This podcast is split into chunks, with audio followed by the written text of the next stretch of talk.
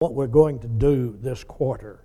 As you know, we're beginning the winter quarter with our class tonight. We'll have uh, about three classes, and then we'll miss a couple of weeks one for Christmas and one for New Year's.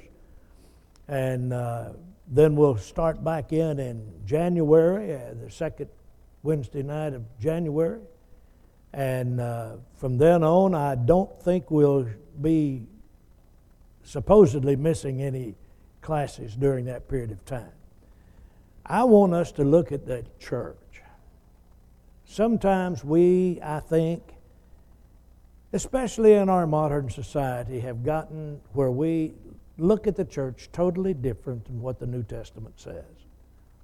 And I want us just to go through the Bible, and I, I hope you've got your Bible with you tonight. I hope, uh, if not, I hope you've got some paper where you can write down some passages and you can view them at a later time. We're going to be looking at a lot of them tonight, and, and most of them will be on the screen, although there are probably about as many that are we're going to mention and talk about that will not be there.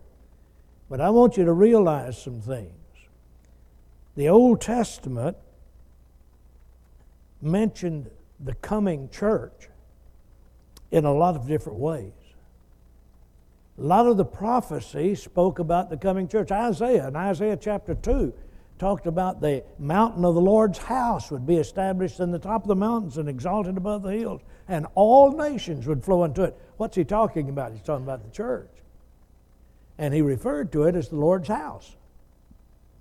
Uh, Daniel, and throughout, if you read the book of Daniel, you're going to find Daniel in his prophecy spoke of the church as the kingdom, making sure that we understood that it was the kingdom, that it was the reign of Christ. And on and on we could go with those kinds of things, but I want you to understand as we recognize the fact that the church will picture for us the very status of Christ, the very status of God, derives its nature from it and its origin from Jesus Christ. And we all know that the nature of the church is based on that Old Testament prophecy. The Messiah was to come, He was Christ. And He was going to come at that time. Please remember something. The Old Testament, God's people in the Old Testament were the literal nation of Israel. We understand that.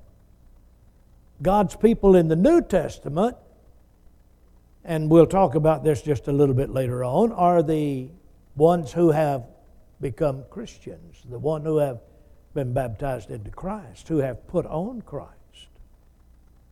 And they're, they're God's people in the spiritual sense, not physically, but in the spiritual sense. We sometimes forget that and get things confused with it. The, same, the Old Testament uses the same words that the, uh, uh, the New Testament uses the same words the Old Testament used. And we can understand that.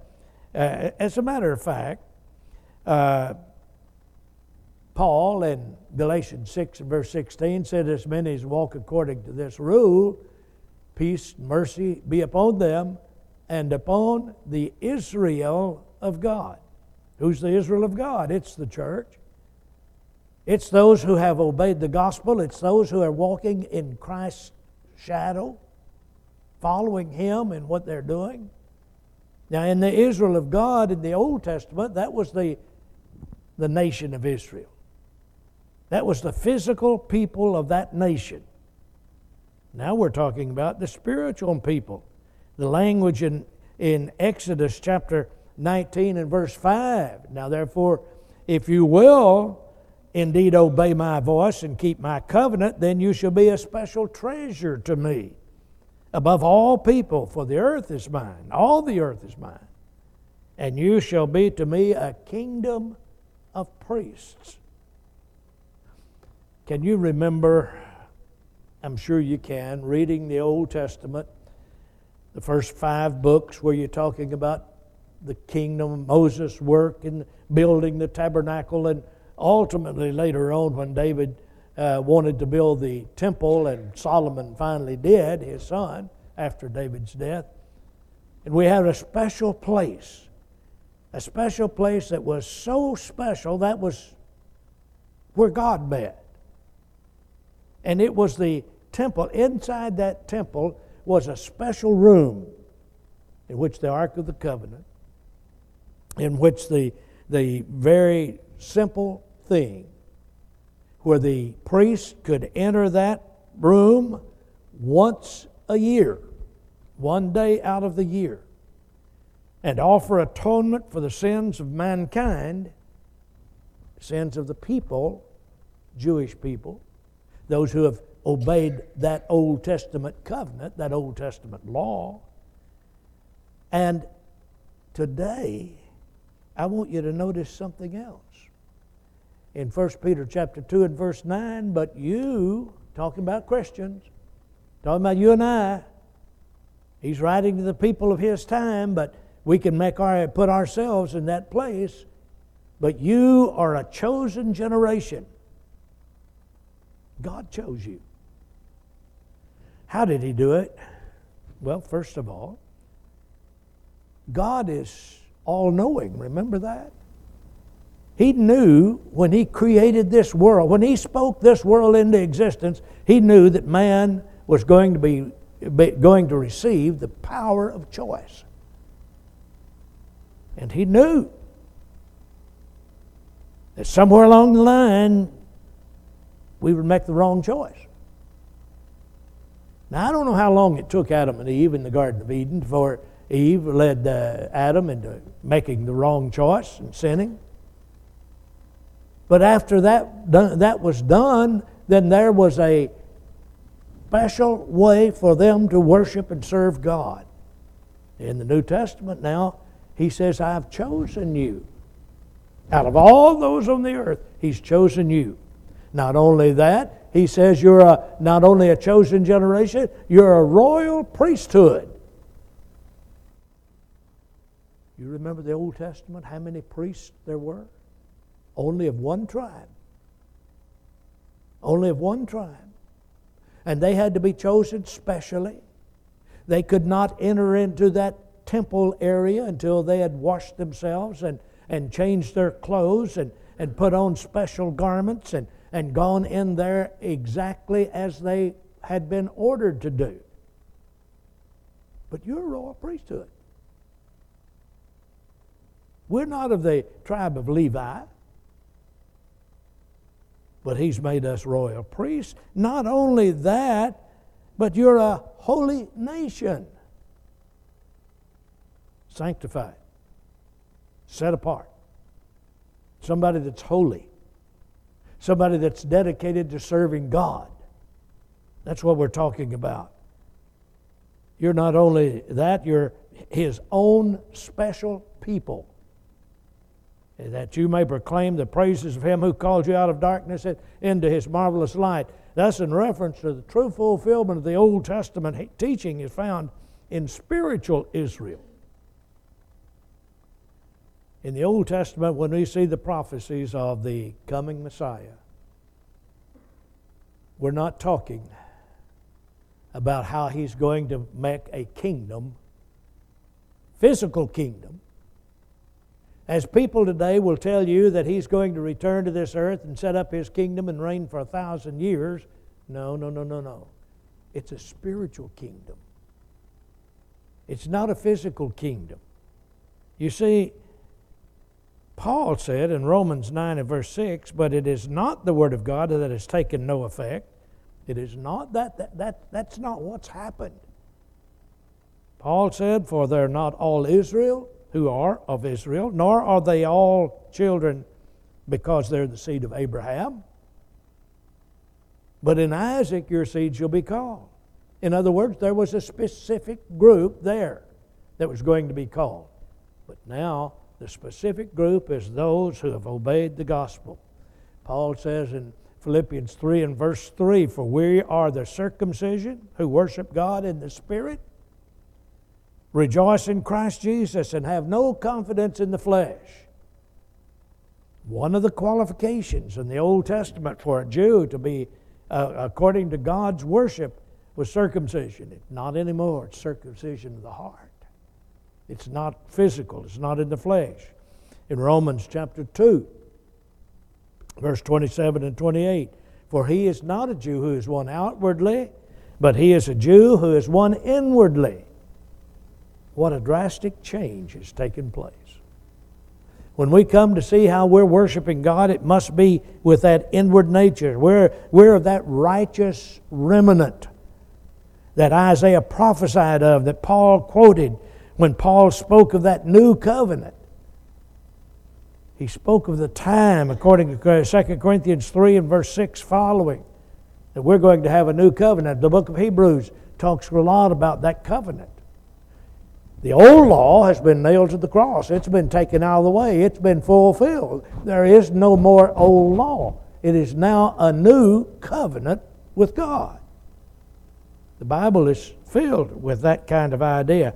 We're among that righteous remnant. We're among those that have been prophesied as Paul spoke of it. Now I want you to see this name Christian. We know that the church comes in fulfillment of the Old Testament expectation of the last days. When we look at the prophecies of those last times, we know that's the church. We know that the Messiah or Christ is not separate from his people. He came for a close relationship with those that serve him, between himself and his people. Matthew chapter 25 and verse 31 following talks about that. He claims what is done for his brethren is done for him, and vice versa. What's done for him is done for his brother, brethren. Now think about that. Let that soak in just for a few moments.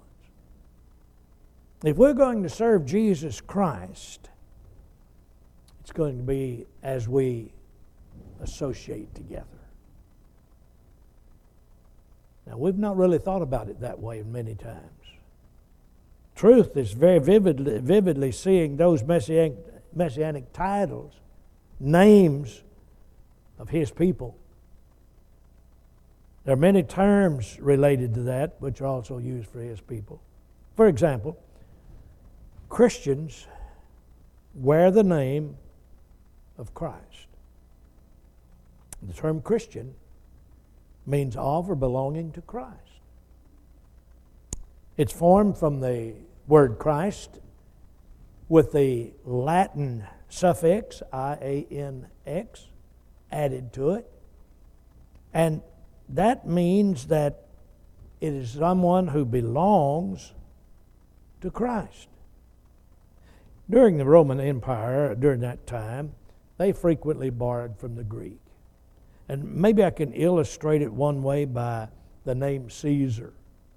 And if you took that name Caesar and add the I A N X to the end of that word, you're describing for them someone who belonged to Caesar, someone who was a imperial slave, someone that, that he had purchased perhaps, or that had grown up in his care. Now, I want you to think about that for a moment. But I, the, the, the ending is something that indicates that person whose name was, uh, the ending was added to was served by the one who wears the name. 1 Corinthians 1 and verse 12. I am of Christ.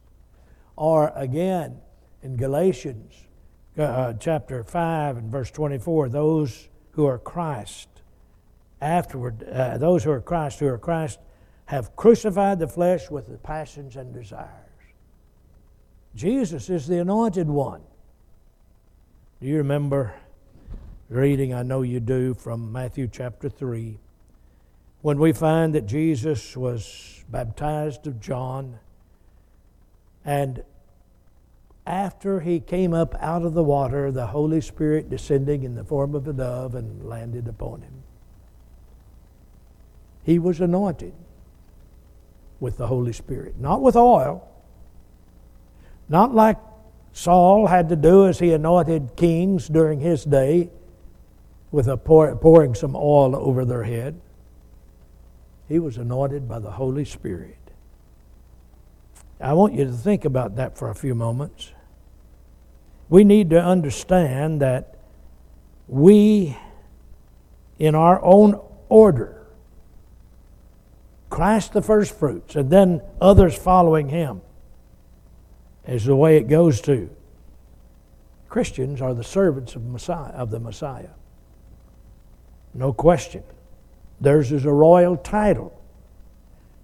Remember me saying many of Caesar's servants were also individuals who served with an uh, important administrative post in his empire? Those who serve in Christ as Christ's servants serve also with a royal title, the name Christian. It was first used in Antioch. Remember that? Acts chapter 11, verse 26. Christians were called, they were called Christians first in Antioch. The disciples were. It's interesting to me, and probably significant, that Antioch is the place where that word was first used. It's interesting because that was the place where we see a, a, a gathering of Christians, Jewish Christians, and Gentile Christians blended together.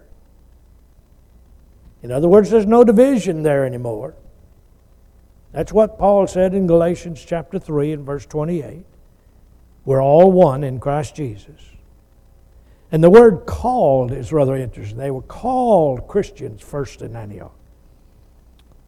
And many times that was exactly what was used of divine revelations. And may, may suggest a divine calling on the name of the Lord's people at that time.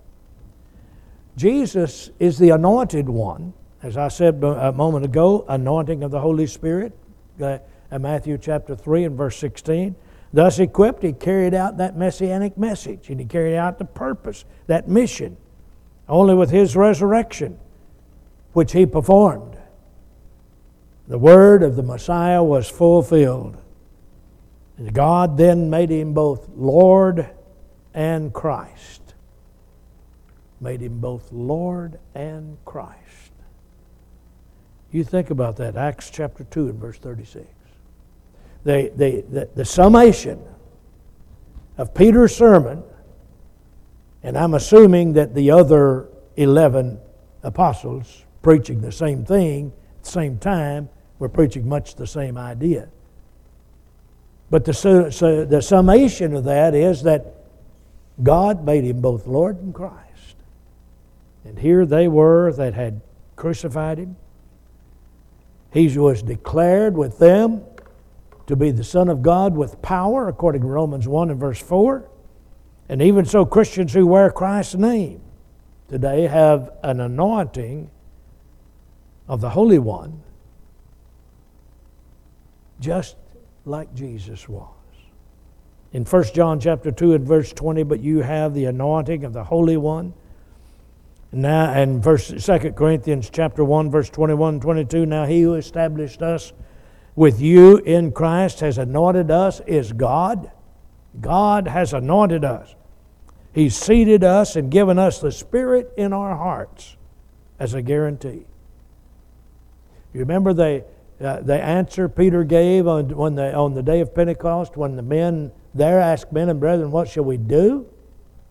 Repent and be baptized, and you'll receive the gift of the Holy Spirit. You'll receive the gift of the Holy Spirit for the remission of your sins. We know that.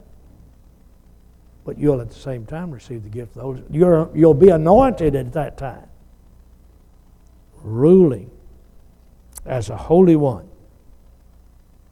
Early Christian writers did not hesitate to speak of Christians as little Christs. But there are other titles of the church that are important.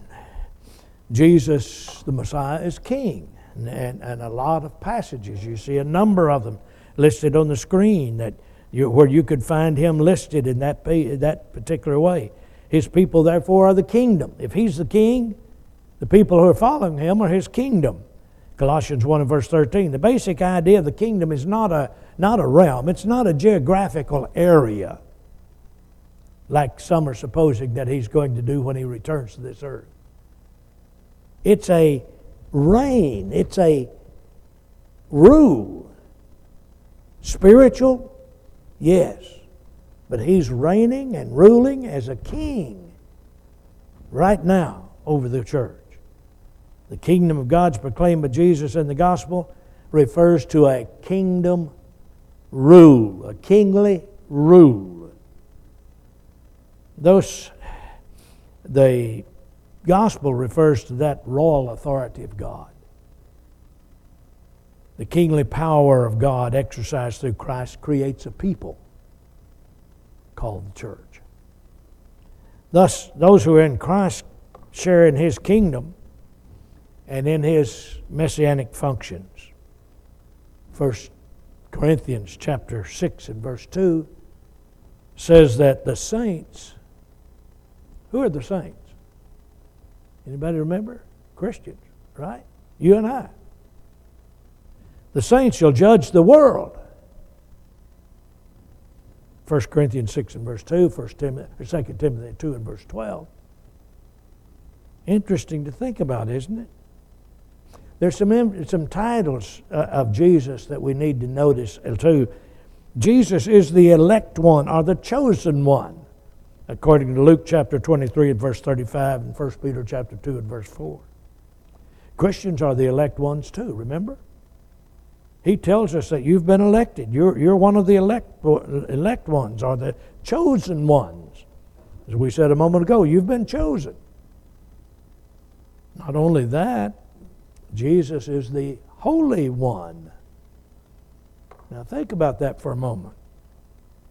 The Holy One of God. Mark 1 24, John 6 20. Also Acts 3 and verse 14. And Christians are described as the holy ones or saints. Romans chapter 16 and verse 15, 2 Corinthians 1 and 1, Ephesians 5 and verse 3. Jesus is God's beloved. And at the same time, so are we. We can see that as very simple, as we, it's already been told Christians are God's beloved ones. Romans chapter 1 and verse 7, Ephesians 5 and verse 1. This relationship between Christ and Christians may be illustrated by further by son and sons. Jesus is the Son of God. John, John chapter 1 and verse 18. Christians are also the sons of God, according to Luke chapter 6, verse 35, and Romans chapter 8, verse 14. He is the firstborn one. Now we know that when, when we read the word firstborn, that doesn't mean that no one was born before him. It means he's preeminent over all. If you could picture family structure back in that particular time when all of this was writing, the eldest child, the eldest son, received the greatest inheritance. Remember? He's the one who who would rule. He's the firstborn, he has the greatest power. Jesus is the firstborn in the sense that he has the greatest power ruling over us at this pre- present time. And the church is made up of firstborn ones who are enrolled in heaven, according to Hebrews chapter 12 and verse 23. Firstborn ones enrolled in heaven. You see, Galatians 3 and verse 26 makes it clear how men become sons. Bapti- baptism into Christ means that we've put on Christ. We, it's like putting on clothes. We, we are completely wrapped up in Christ. We're enclosed in Jesus Christ. We are no longer living according to the works of the flesh, we're living according to Christ. You see, we're, we, we got, we're into Christ. We're clothed in Christ. We've put on Christ. If one's in Christ, he belongs to Christ. He is Christ's. So that the nature of Christ becomes his nature, and since Christ, Christ is the Son, the Christian shares that sonship with him. Same principle may be applied to other terms. A concordance will reveal a lot of passages. We're throwing a lot of them at you tonight. But the concordance will give you a lot of other passages beyond those that we've seen here, but they're great examples. They're consistent usage. The same word is used in the original language for both Christ and Christians, a fact sometimes obscured by translations. You see, with but very few exceptions, the word for Christ, that's used exclusively for Christ, is singular. The word that's used for Christians is always plural. Sometimes we don't see that in the translations that we use, but Jesus is a singular, unique individual. He is he possesses the quality of relation to God. And a Christian, as an individual, does not possess this quality in relation to God. Yet the fact that the same word is used to them shows the association of the disciples with their master. What is said of him is true of his people. Their sons, their beloved saints, their chosen ones. But let's be honest about it. Those things are not true of us by our nature, our own nature. We've sinned, we've come short of the glory of God. We've failed in so many ways. But when we are enclosed in Jesus, we're holy. We're sanctified, set apart. You see, they're sons. They, that, that, that, that's, that's true. We're beloved sons only because of Christ. The church derives its nature from Jesus, from Christ. But the church is not Christ. If the church tries to be its own authority, then it'll forget this relationship. Problems will occur. The results of this study have importance for the nature of the church. It's what its Lord really is. It is what it is because He is what He is. The nature of the church is derivative, coming from Jesus. The church is what it is only because of what Christ is. Now, Christians are individuals. We, we, we're aware of that. We can see that round about us. Each one of us had, have our own specific, unique individuality. No question about that. So the New Testament Christians are referred to as saints, not because of what we've done, not because we earned it, not because of, of the greatness or, or the goodness of our, of our lives, but only because he's part of the church. The gathered people of God, all qualities shared with Christ are only in Him. One is a saint, or any of these other titles, not because of anything He's done, but because He derives the quality from Christ and Christ alone. Of course, the task of the Christian life is to become fully what God wants us to be. Of course, we ask to take the, uh, the task of Christian life and become fully the gift of Christ what we can be by His gift. The nature of Christians is the nature of Christ, but it's not possessed independently. It's only by incorporation in Him.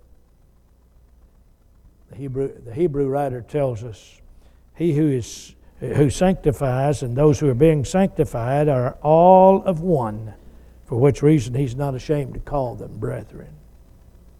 Passage which perhaps brings out the best thought is another passage that you are familiar with, John chapter 15, verses 1 through 11.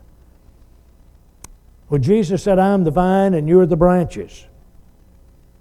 In a spiritual paradox, he's, he, he's describing what this is. He is like a vine with branches growing out from it being taking their, their essence from the very vine itself. And yet he says, in essence, if you allow me to paraphrase here, he's saying the vine is the whole church. And his people are the branches of the vine. They receive their life from him, they bear fruit from him. Apart from him, they are not of the vine. They have life, they are what they are only in union with Christ. Christ brings into existence extensions of himself, and where Christ is, there is the church. Christ, in an act of grace, extends his qualities to his people so they receive as a gift his status, status before God. Church derives its nature as well as its origin from God, from Christ. Very quickly, as we go through something. I want you to see some images of the church. I want you to see it, first of all, from the word church. Ecclesia is the word that's translated church in the New Testament. Greek word ecclesia. Ecclesia was a simply describing an assembly of people. Picture, if you're in your mind, if you will, for just a moment, the time of the New Testament times how did, how did the rulers of kingdoms inform the people of their edicts and their laws? Well, they did it by sending out what later years in the, in the teen years back was called a town crier. Someone would come into the town and he would assemble as many people as he could and read the edict or the law to them so they knew what the emperor had done. That assembly was what was called ecclesia. It has nothing to do with religion, it was just an assembly of, per- of people. That word was that way. Now, as we think about it, in actual usage, the word did not have a connotation of the called out. The separation of the church from the world is a correct theological idea taught in the New Testament, but it's not the feature of the church. You see, that's the basic meaning of the New Testament was simply that assembly. And in this meaning, the word appears in Christian literature for actual assemblies of believers in Christ. There's several co- collection, uh, actual things that we can see there. It's reference to the local church. We understand that whether it was assembled or not. Acts chapter 11, 22 and 26. Galatians chapter 1 and 22, Colossians 4 and verse 16. The word had thus early become a technical term in Christian usage for the people of God in a given locality where it was used, it was used for the assembly of God's people. Sometimes it's in a home, sometimes it's other places. You see, a Greek word was used, but its content was new and supplied by the Jewish background, where the assembly was the people of God, but it's doubtful that the word had ever acquired the connotation of the people of God. Specifically, here's an assembly, the people of God. You see, in the New Testament, the corporate nature is present by the virtue of believers' relationships and their relationship with Christ. In latter books of the New Testament, one finds the term church to be applied to the universal church. Ephesians 1:22, Colossians 1:24. And even though some have suggested that the actual assembly must wait till Christ comes, I think it's I think we assemble the church when we come together. Please remember the church itself could refer to any assembly Frequently, there's a descriptive qualifying phrase added, identifying but not properly naming the church as belonging to God or Christ. Romans 16, 16, 1 Corinthians 1 and 2. Sometimes the references to Christians who compose the church, 1 Thessalonians 1 and verse 1. Hebrews 12 and verse 23 earlier. We've looked at some of the terms applied to individual members of the church. Fellowship, established with Christ, is described in the New Testament in various ways. The people, the Lord's people, people that make up the church, are the family of God. The sheep, the sheepfold, John chapter 10 and verse 10. The vineyard, Matthew chapter 20 and 21. Three images right here selected for special examination. And look at the word body. Very quickly, as we sum up here, one of Paul's favorite expressions, one of his favorite descriptions of the church was the body of Christ in Romans chapter 12, verse 3 and 4. So we, being many, are one body in Christ, and individually members of one another. 1 Corinthians chapter 12, verse 12 through 26, the emphasis is on the individual members of the body, each contributing its part to the functioning of the whole. Every one of us have our own unique abilities, have our own unique talents. Some things I can't do. I've tried to lead singing a time or two. I'll never forget one time when, when back when I was uh, uh, preaching in Oklahoma, I believe it was. May, it may have been, I think it's Oklahoma. Took one, one young man, young teenager, with me on one Friday night, because one Friday night of the month I'd go back to the old country building where I began preaching, and I'd preach for them one Friday night a month. We got there, and there was nobody there to lead singing.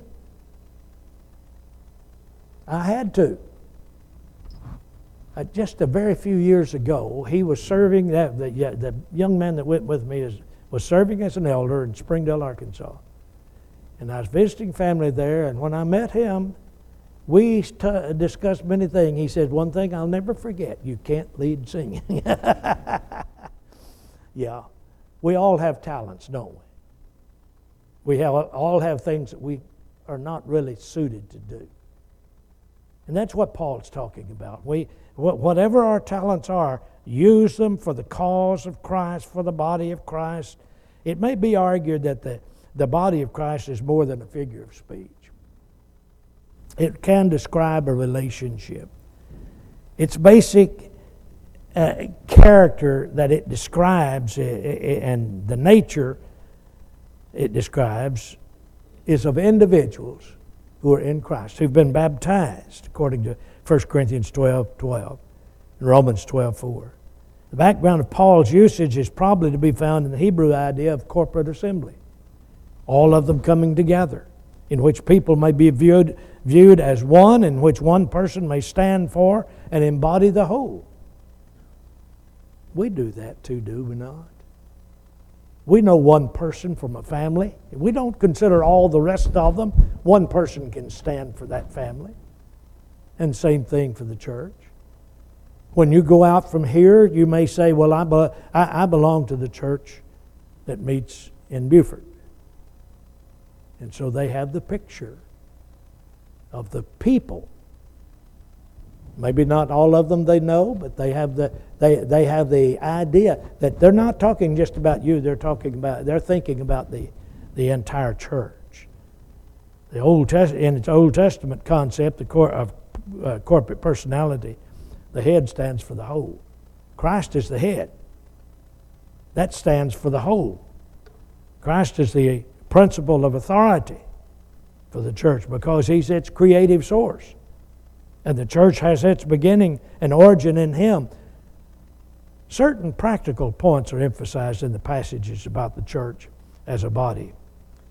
Since Christ is the head of all things, there are different functions, diversity, unity, in the church, being united to the head.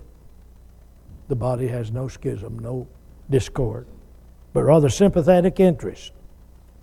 The importance of the church becomes obvious from this description. One cannot be subject to the head and united to Christ without being in his body. This body's the place of peace, reconciliation, salvation. The body of Christ concept has important implications. The idea of the body appears important teaching in regard to baptism, regarding to the Lord's supper and to his superiority. It's also closely connected with another description, one that we all know from Ephesians chapter 4, or chapter 5, and the latter part of that chapter. I like to think it begins in verse 21. If your Bible has things set aside as paragraphs, a paragraph begins with verse 22. Verse 21 is that we all are, sub, uh, being, are to be in subjection to one another. And then in verse 22, the wife is to be in subjection to her own husband, and the husband is to love his wife as Christ loved the church. In other words, we all become one. The intimacy of that relationship of Christ and the church finds its, it, it's one of its closest parallels to that of the intimacy of a marital union by which two become one flesh, according to Ephesians chapter 5, verse 29. The love and authority of Christ, the submission and response of the church are exemplified in that relationship. The headship is not an arbitrary authority, it's an authority based on love. Only the greatest love can command the greatest obedience. But where the love is the greatest, submission will be rendered freely. And then there's another word that I just want to mention just briefly. That's the building. Word building.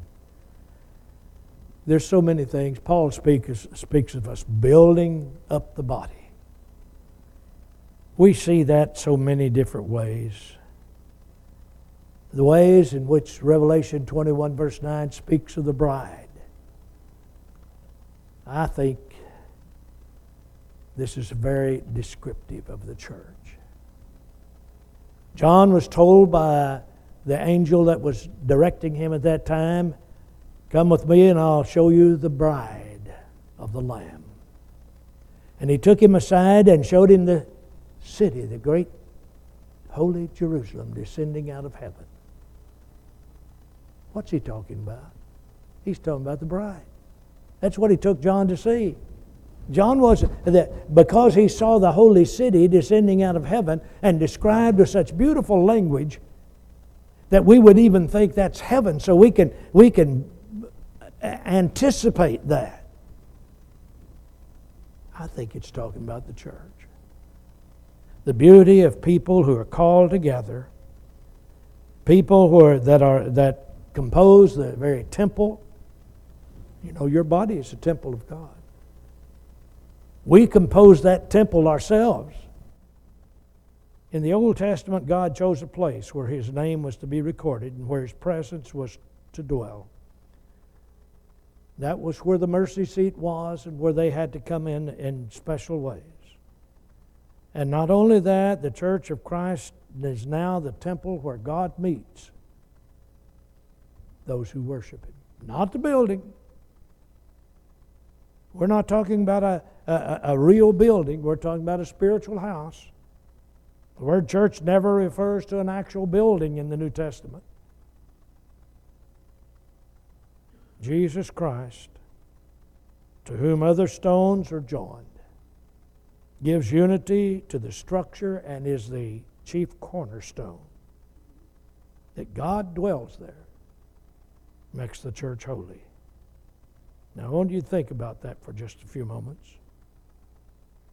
Because one's personal relationship with Christ can never deny corporate solidarity in its body. Bow with me for a moment of prayer. Heavenly Father, we're so thankful to you for your blessing today. We're so thankful that Jesus has come and has made it possible for us to become part of Him, to be in Him, to be clothed with Him, to be serving Him as His own special servant. Help us to do so wisely and according to your word, we ask in Jesus' name. Amen.